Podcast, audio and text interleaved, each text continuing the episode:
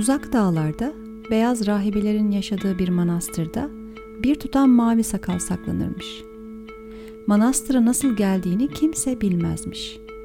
Kimileri bedeninin diğer kısımlarını rahibelerin gömdüğünü, başka hiç kimsenin ona dokunamayacağını söyler. Rahibelerin neden böyle bir kalıtı sakladıkları bilinmezmiş. Fakat anlatılanlar doğruymuş. Arkadaşımın arkadaşı onu kendi gözleriyle görmüş. Söylediğine göre sakal maviymiş. Daha doğrusu çivit mavisiymiş. Göldeki karanlık buzlar kadar mavi. Geceleyin bir çukurun gölgesi kadar mavi.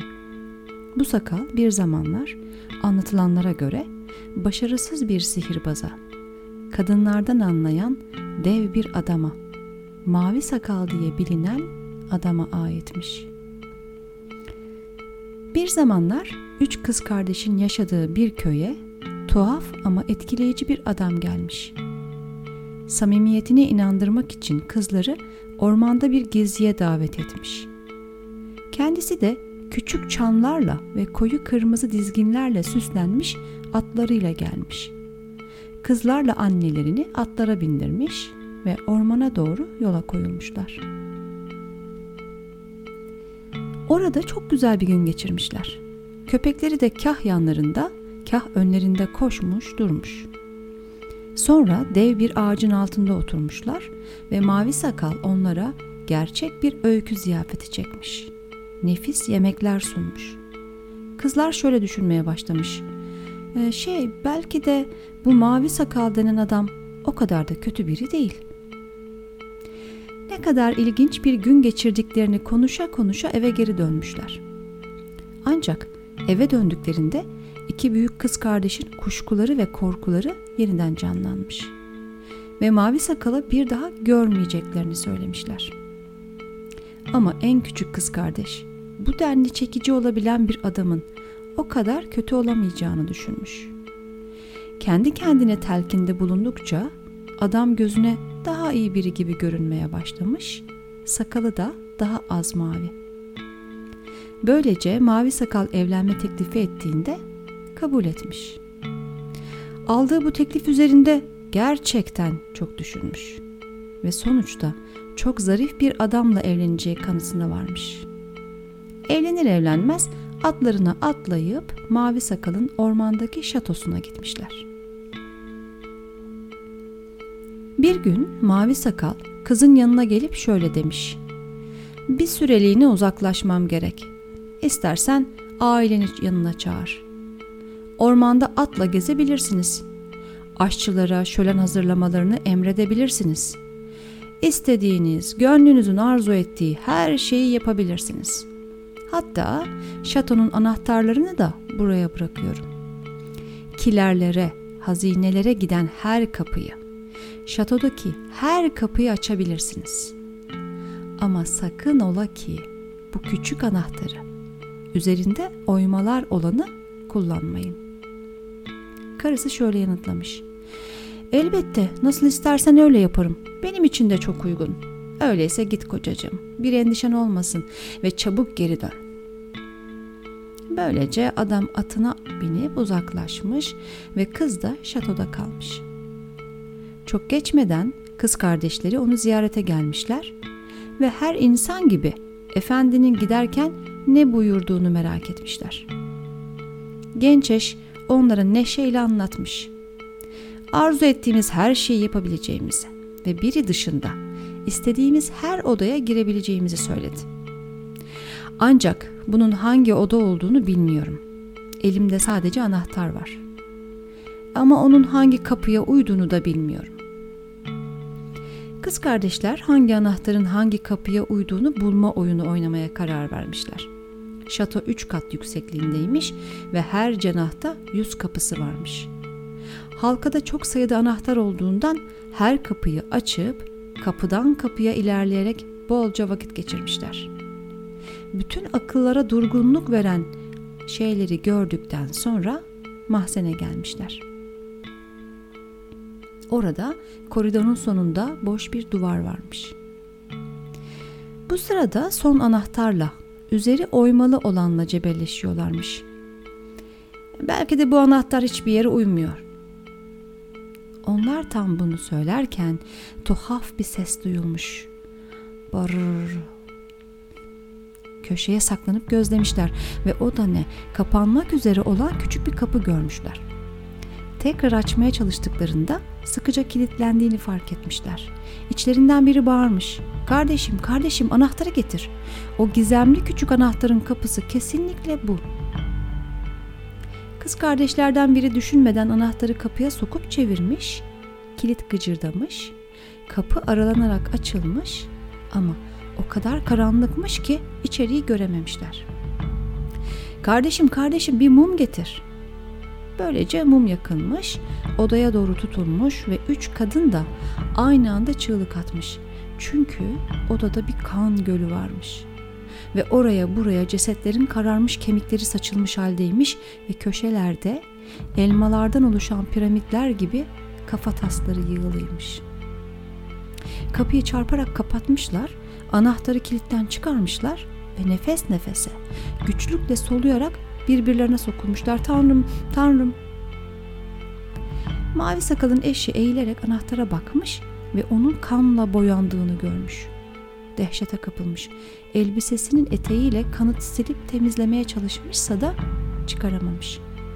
Ah olamaz diye haykırmış kız.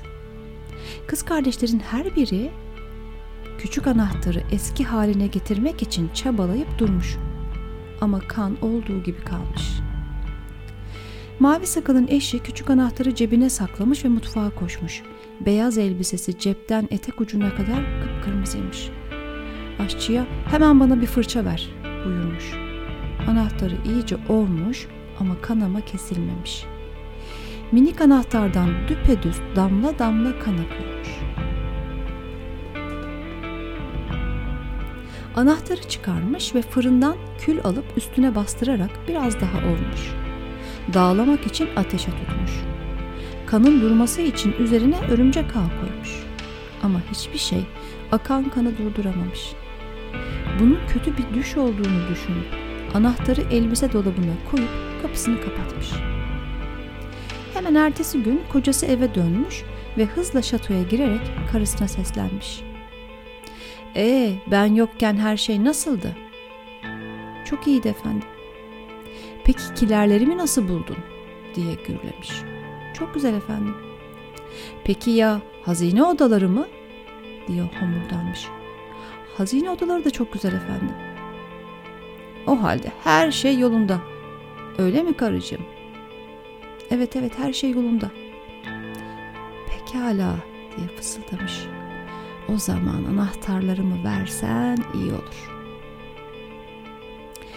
Ve bir bakışta anahtarlarından birinin kaybolduğunu anlamış.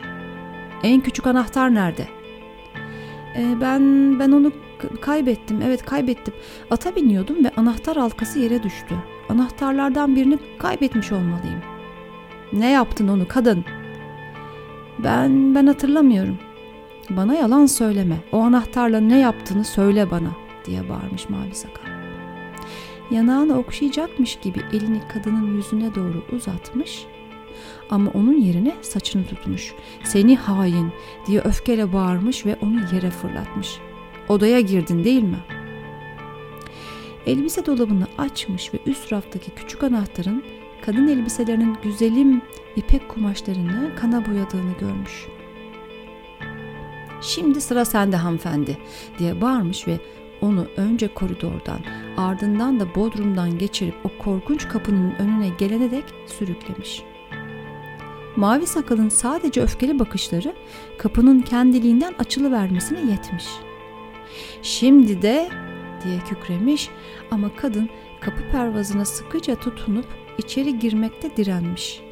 Hayatını bağışlaması için yalvarmış ama nafile.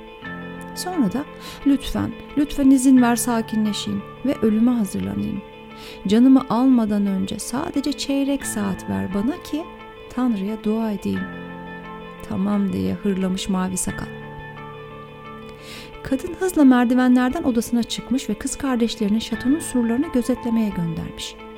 Dua etmek için diz çökmüş fakat dua etmek yerine kız kardeşlerine seslenmiş. Kardeşlerim, kardeşlerim, erkek kardeşlerim geliyor mu? Görüyor musunuz? Hiçbir şey görmüyoruz. Dümdüz ovalar boyunca hiçbir şey yok. İkide bir surlara doğru bağırmış. Kardeşlerim, kardeşlerim, erkek kardeşlerim geliyor mu? Görüyor musunuz? Bir toz bulutu görüyoruz. Belki de uzaktaki bir hortumdur. Bu arada mavi sakal gürleyerek kafasını keseceği eşini kilere çağırmış. Kadınsa yine seslenmiş. Kardeşlerim, kardeşlerim, erkek kardeşlerim geliyor mu görüyor musunuz? Mavi sakal karısına bir kez daha bağırmış ve taş basamaklardan yukarı çıkmaya başlamış. Kızlar bağırmışlar. Evet evet onları görüyoruz. Erkek kardeşlerimiz buradalar ve şimdi şatoya girdiler.'' Mavi sakal hızlı adımlarla koridoru geçip karısının odasına doğru seni almaya geliyorum diye kükremiş, ayak sesleri artmış, koridordaki taşlar gevşemiş, harçların kumu yere saçılmış. Mavi sakal yakalamak için ellerini uzatmış bir halde karısının odasına girerken at sırtındaki erkek kardeşler de dört nala şato koridorlarına girip odaya yönelmişler. Mavi sakalı oradan çıkarıp burçlara sürmüşler hemen oracıkta kılıçlarla üzerine saldırıp vurmuş, yaralamış, yere yıkmış ve en nihayetinde öldürmüşler. Kanını ve cesedinden kalanları akbabalara bırakmışlar. Evet, insanın kanını donduran bir masal dinledik ve bunu e, Clarissa Estes'in Kurtlarla Koşan Kadınlar kitabındaki yorumuyla okudum size. E, bu masal üzerine konuşulacak çok şey var. E, ama bunu bir bölüme sığdırabileceğimi zannetmiyorum. O yüzden aslında planım bu baştan sona sembollerle, arketiplerle dolu e, masalın baş karakteri Mavi Sakal'a iki farklı yönden bakmak. E, bu bölümde kadının içindeki eril ilke olan animus arketipi üzerinden e, yorumlamayı düşündüm. Sonraki bölümde de bir kadının bu sorunlu animusunu dış dünyada bir erkeğe nasıl yansıttığını konuşmak istiyorum. Onu da diğer bölümde yapacağız yani. Ve tabii ki Animus'tan bahsetmişken Jung'dan bahsetmek gerekiyor. Jung'la başlamak gerekiyor. Ee, Jung psişemizin sürekli olarak karşıtların dengesiyle bütünleşme yönelimi içinde olduğunu söylüyor. Yani bu nedenle hiçbirimiz salt kadın ya da salt erkek olamıyoruz e, ruhsal yapımız içinde cinsiyetimizin karşıtı olan parçalar taşıyoruz. E, ve Jung erkeğin içindeki bu dişil parçaya, bu dişil ilkeye anima der. Kadınların içindeki eril ilkeyi de animus olarak isimlendirir. Ve animusun oluşumunda kendi babamızdan, e, erkek atalarımızdan, ailemizdeki kadınların erkeklere bakışından ve tabii ki kolektif bilincin ve bilinç dışının eril unsurlarından etkiler alırız. Yani bizim animusumuzu oluşturan şeyler, içimizdeki eril parçayı yani oluşturan şeyler kendi babamız, erkek atalarımız, ailemizdeki kadınların erkeklere bakışı ve kolektif bilinç ve bilinç dışının unsurlarından oluşuyor. Eğer bu ilişkilerle ilgili bir sorunumuz varsa ki Jung bunu psişedeki kümeleşmeler yani kompleksler olarak isimlendirir. O zaman işte içimizdeki eril hastalıklı ya da yıkıcı bir şekle dönüşebilir. İşte mavi sakal kadının içindeki yok edici eriliği yani animusu anlatır. Animus imgesi olan mavi sakalı çözümlerken e, Marie-Louise von Franz'dan faydalanacağız. Ve von Franz masallardaki sayıların peşine düşer önce. E, masal yorumlarken kendisi önce sayılara bakar. Şimdi bu masalda da bir dörtlü vardır üç kız kardeş ve bir anne. Yani dört tane dişil öğe görüyoruz bu masalda. Ama buna karşılık tek bir eril öğe var. O da mavi sakal. Yani masala sadece bu açıdan baktığımızda bile bu kendilik self sembollerinden olan dört sayısını görüyoruz ama bunun tam bir dengeye işaret etmediğini yani karşılığında eril dengenin olmadığını görebiliyoruz. Bu da bizi bu masalla ilgili animus sorunu olduğunu, bu masalın animus sorunu anlattığını düşündürür bu da bize. Şimdi masalda en küçük kızın e, yani Estes'in deyimiyle saf dil kızın, saf gönüllü kızın babasını göremiyoruz. Yani bu masalda babadan hiç bahsedilmiyor oluşu kızın babasıyla teması olamadığı için saf dil kaldığı ve gelişememiş olduğunu düşündürüyor bize. Ee, ve mavi sakal kadınları ormana davet ediyor masalın başında. Orman yani bilinç dışı.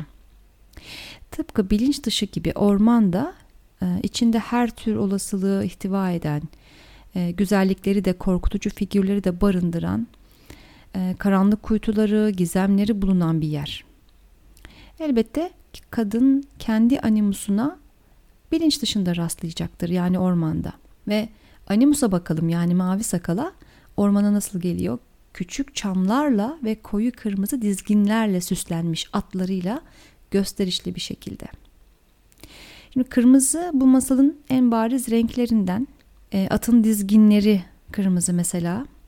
Yani vahşi içgüdüleri e, dizginleyen yer kırmızı renkte.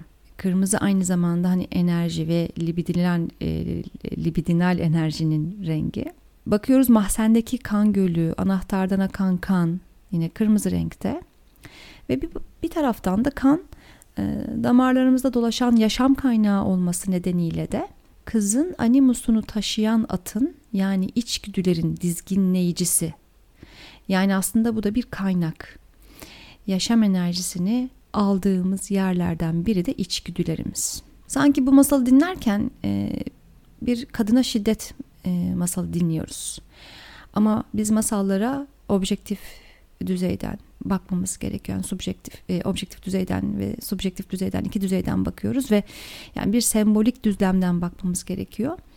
Şimdi sembolik düzlemde de şuna rastlıyoruz aslında bu masalda. Kaçınılmaz olanla yani karşılaş karşılaşmamız kaçınılmazsa e, bir şeyle bu yaşayacağımız yıkıcı ve travmatik deneyimi yaşamamız için e, bir vesile mutlaka olması gerekiyor. Eninde sonunda animusumuzla karşılaşmak, e, onunla birleşmek, savaşmak, onun bizi yok etmesine engel olmak ve sonunda da bütünleşmek gerekiyor. Ve masalın başındaki atın çanları bize bunun haberini veriyor. Bir çağrı sesi var orada, bir işaret var. Diyor ki evet erginlenme zamanı geliyor. Animus'la karşılaşma zamanı geliyor. Ve bu aslında sanki e, törensel, kutsal da bir şey bir tarafıyla. İçgüdüleri sadece atla, at sembolüyle görmüyoruz bu masalda. Neşeyle hoplayıp zıplayan köpeklerle de tasvir ediliyor. Tüm bu olaylar olurken köpekler etrafta koşturuyor ve orada bir neşeli bir durum var. Mavi Sakal öyküler anlatıyor.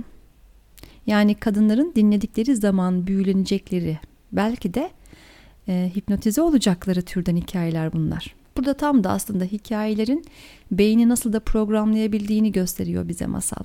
E, ve Mavi Sakal tam da bu besini veriyor kadınlara. Hipnotize edeceği ondan, onları hipnotize edeceği türden masalları anlatıyor. Ve beynimizin besini olan hikayeler yetmezmiş gibi bir de bedenimizin besinlerini sunuyor Mavi Sakal. Yiyecekler sunuyor. Dolayısıyla ablalar bile etkileniyor bu durumdan. Ta ki bilinç dışından çıkıp da kendi evlerine dönene kadar. Yani kendilikleri durumu ele alana kadar. Kendilikleri bu adamın pek de tekin olmadığını ve uzak durmaları gerektiğini apaçık söylüyor. Çünkü bedenlerinin bilgeliği onlara söylüyor ve bedenlerinin bilgeliğiyle sezgisel bir bilgi alıyorlar ve hissettikleri kuşkunun ve korkunun temelsiz olmadığını biliyorlar. Çünkü onlar erginlenme, bireyleşme yolunda küçük kızdan daha öndeler. Zaten normal biri olsa sakalı da mavi olmaz derler masalda ablalar. Ama küçük kız kardeş hala büyülü bilinç dışı dünyadadır. Evine dönememiştir yani kendiliğine. Onu o ışıltılı dünyadan geri çıkaracak bir ipi, rehberi de yoktur. Yani henüz olgunlaşmamıştır. Dolayısıyla yok edici Animus'la evlenmeyi kabul eder. Eminim bu masalın yani daha doğrusu yorumun burasında pek çoğumuz buna aşina olduğunu hatırlayacak. Bu yıkıcı, yok edici animusla evlenmeyi kabul eden küçük kız kardeş üzerinden. İşin ilginç tarafı da e, bunu kabul etmeden önce gerçekten çok düşünmüştür küçük kız kardeş. Yani bedeninin işaretlerini, sezgisel duyumlarını ve duygularını duyamayacak kadar toy olduğundan e, zihninde rasyonalize etmiştir, düşünmüştür. Bu kadar zarif bir adam nasıl kötü olabilir ki? Sonra da çok aşikar olanı göremez hale gelir. Sakalı mı? Ya aslında o kadar da mavi değil. Yani küçük kızın kişisel ihtiyaçları, güçlü bir baba arayışı, o gösterişli şatonun göz kamaştırıcı atmosferiyle muradına erdiğini düşünmüş olabilir. Ama Animus yapması gerekeni yapsın diye Pisişe hiç boş durmayacaktır. Yani bizim içimizde de sorunlu bir animus varsa o animus yapması gerekeni yapsın diye bizim psişemiz de boş durmayacaktır ve bizim de mutlaka mavi sakalımızla karşılaşmamızı sağlayacaktır. Yani psişik dinamik arketiplerin gücünü kendisini dengeye ulaştırmak, kadını erginlemek ve bireyleşme yolculuğuna sokmak için mutlaka kullanacaktır. Ve masalın bir noktasında evlendikten sonra mavi sakalın uzaklaşması gerekir. Ama gitmeden önce cömertliğini esirgemez. İstersen aileni çağır. Bunun meali yanında ailenden başkası olmasın. Ormanda atla gezebilirsiniz. Bunun meali bilinç dışına indiğinizde içgüdülerinizin rehberliğine güvenin. Güven ki o mahzeni bul, ben de seni yok edeyim. Hatta şatonun anahtarlarını da bırakıyorum bak buraya. E, şato e, krallık aynı zamanda krallık ve şato kendilik sembolleri yine. Yani diyor ki kendiliğin, selfin tüm odalarına girin. E, sadece küçücük bir isteğim var. O küçük anahtarın açtığı odaya girmeyin. Siz de bilirsiniz ki masallarda yasaklanan bir şey varsa diğer her şey yapılamasa da o yasak mutlaka çiğnenir. Diğer duygular gibi, duyguların kendisi gibi yani, merak da dişil ilkenin asla göz ardı edemeyeceği bir duygudur. Hatta en hassas olduğu duygudur ve bu merakın peşinden gidilir. En küçük oda şatonun en alt, en ücra köşesindedir, unutulmuştur ve karanlıktır. Yani tıpkı gölgelerimizi bilinç dışımızın en derinine bastırıp onları karanlıkta hapsettiğimiz gibi bu odada er ya da geç girilmesi gerekli odadır. Yani biz bilinç dışına indiğimizde eninde sonunda gölgelerimizle ve animusumuzla bulundukları karanlıkta karşılaşırız. Birazcık ışık karanlığı aydınlatmaya ve o yıkıcı animusun katlettiği dişil ilkeyi görebilmeye yeter. Mum yakıyorlar ve her şeyi görebilecek duruma geliyorlar masalda. Kendi karanlığımızla e, ve yıkıcı animusumuzun katliamıyla karşılaşmak elbette bizi dehşete düşürür. E, bize hatalar yaptırır. Biz de zaman zaman yüzleşiriz kendi yıkıcı animusumuzun katliamıyla. Ve o zaman dehşete düşeriz ve hatalar yaparız. Tıpkı bu masalda da e, küçük kız bir kere o gizli odayla ve animusun kendi animusunun bir katil olduğuyla yüzleştiğinde artık yüzleşmemiş gibi yapamaz. Nereden anlıyoruz bunu? Anahtar kendini ele verir. Yani yaşam kaynağı anahtardan akmaya başlar. Çok güzel bir sembol bu. Anahtar. Şimdi sembolizmde anahtar kapıları açan bir çözüm imgesidir. Aslında fonksiyonu hem açmak hem de kapamak olmasına rağmen e, bizim ilk aklımıza gelen şey açma fonksiyonudur. Yani çözüm fonksiyonudur. E, bu bir araç olması nedeniyle de aslında zihnin bir ürünüdür zihnin de bir ürünüdür. E, tıpkı başka masallarda kapıların açılmasını sağlayan bilmeceler gibi yani. Aklın bir ürünüdür. E, bir akıl sembolüdür. Şimdi saf değil küçük kız akılcı tarafını kullandığı zaman yaşam kaynağı görünür olur ve artık durdurulamaz. Akmaya başlar. Ve onu karşılayabilecek ruhsallığa sahip olmadığı için de henüz olgunlukta olmadığı için de önce temizlemeye yani sonra da ondan kurtulmaya çalışır. Anahtardan, o yaşam kaynağından kurtulmaya çalışır. Önce temizlemeye çalışır. Hani biz de yıkıcı animusumuzla karşılaştığımızda önce bir temizlemeye yani durumu düzeltmeye çalışırız ama artık o başlamıştır yıkım. Animus kadının içinde olması gereken logostur. Yani logos dediğimiz şey bilgi, anlayış, düşünme, anlama, rasyonel parçalar ve akıldır. Bizim içimizdeki animus aslında tüm bu güzel ve olması gereken parçaları barındırır. Eğer ama sağlıklı bir animusa sahipsek. Eğer sağlıklı bir animusa sahip değilsek de ya da çocukluğumuzdan itibaren bir kız çocuğu olarak bu yönlerimiz kabul görmediyse, bastırıldıysa, sadece kadın olmakla sınırlandırıldıysak, yani elimizin hamuruyla erkek işine karışmamamız salık verildiyse, e, rasyonel düşünmemiz, bilgiye ulaşma çabamız, akılcı eylemlerimiz hor görüldüyse yani, yaratıcılığımızı bir esere, tasarımlarımızı bir ürüne, fikirlerimizi maddeye, girişimlerimizi paraya dönüştürmemize engel olunduysa işte animus daha da yıkıcı bir hal alabilir. Marie-Louise e, von Franz'a göre e, animus büsbütün yıkıcı ve şeytani bir biçim aldığında işte kişiyi kurtarmaya içgüdüler gelmelidir.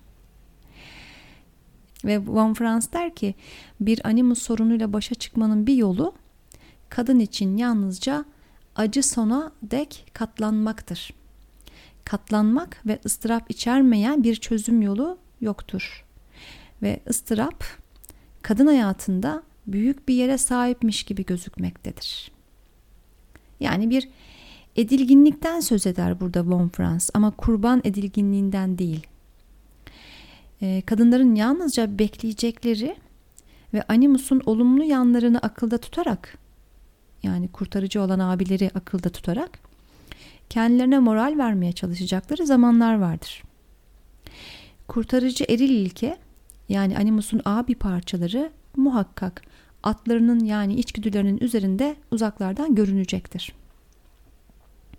Yani sabırla beklemek ama bilinçli bir farkındalıkla beklemekten bahsediyor burada. Şimdi bu animusun yıkıcı animusun aktive olmasını aslında bilinç dışı içeriğin tasallutu diyor Von Franz yani musallat olması anlamında. E, bilinç dışı içeriğin tasallutundan e, sıvışarak kurtulmak zih- yiğitçe bir zafer kadar övgüye değerdir. Yani orada bir sıvışması var kızın. Bu da aslında yiğitçe bir zafer kadar övgüye değerdir diyor ve buna büyülü uçuş motifi diyor. Onu alt etmeye çalışmak yerine yenilip yutulmaktan sakınmaktır. E, bu, bu da size acaba tanıdık geliyor mu? Yani bu yıkıcı animusa karşı savaşmak, e, akılsızca, logos olmadan savaşmak size bir şey kazandırdı mı? Şimdi masalda kızın mavi sakalla savaşması imkansız. Onu alt edemez. Ve çeyrek bir saat ister. Çeyrek saat. Yani dörtte bir. Yine dört sembolü görüyoruz burada. Dörtte bir zaman yeter. Ve Tanrı'ya dua etme bahanesiyle pasif bir şekilde abilerini bekler. Ve biz ilk defa masalın bu noktasında küçük kızın abileri olduğunu öğreniriz. Çünkü onların tam da bu noktada dahil olmaları gerekir. Küçük kız psikik olarak yapması gerekeni yapmıştır çünkü. Kendiliğinin tüm odalarına girmiştir, bilinç dışının derinliklerine inmiştir ve çift oda ve kapıyla korunan e, o karanlık bölgeye ışık tutmuştur ve yıkıcı animusuyla da yüzleşmiştir. Dengeleme burada üç dişilin bir erile karşı olduğu yerde muhtemelen yine üç abi gelmiştir oraya. Böyle bir eşitlenme sağlanmıştır. Ve sağlıklı animus figürleridir bu abiler artık. Gelirler ve yıkıcı animusu yok ederler ve küçük kızın erginlenmesi başlamış olur. Şimdi sembol dünyası psişemizin her unsurunu kişileştirerek bize sunar. Yani masallarda gördüğümüz her kişi tek bir psişenin parçalarıdır. Ve bize gölgelerimizi, animus ve animalarımızı, personalarımızı gösteren, sadece göstermekle de kalmayıp düzenleyen kendiliğimizin organizasyonlarıdır hepsi. Peki ya dışımızdaki gerçek kişiler kimdir o zaman? Yani hayatımızdaki mavi sakallar, kız kardeşler, cadılar, yaşlı bilgeler, mentorlar. İşte onlar da kendi içsel durumlarımızı yansıtabileceğimiz en uygun oyunculardır. İçimizde nasılsa dışımızda tam da onları yansıtabileceğimiz zemini uygun insanları, oyuncularımızı seçeriz, buluruz. Ve Bir arkadaşımın başına gelmişti podcast serimizi tam da bu noktada, bu bölümü tam da bu noktada bitirmek istiyorum. Çünkü diğer bölümde içimizdeki mavi sakalları dışımıza nasıl tezahür ettirdiğimizi konuşacağız. Ben Sibel Şengül. Bana merhaba sibelşengül.com adresinden ya da babg Instagram adresinden ulaşabilirsiniz. Hoşçakalın.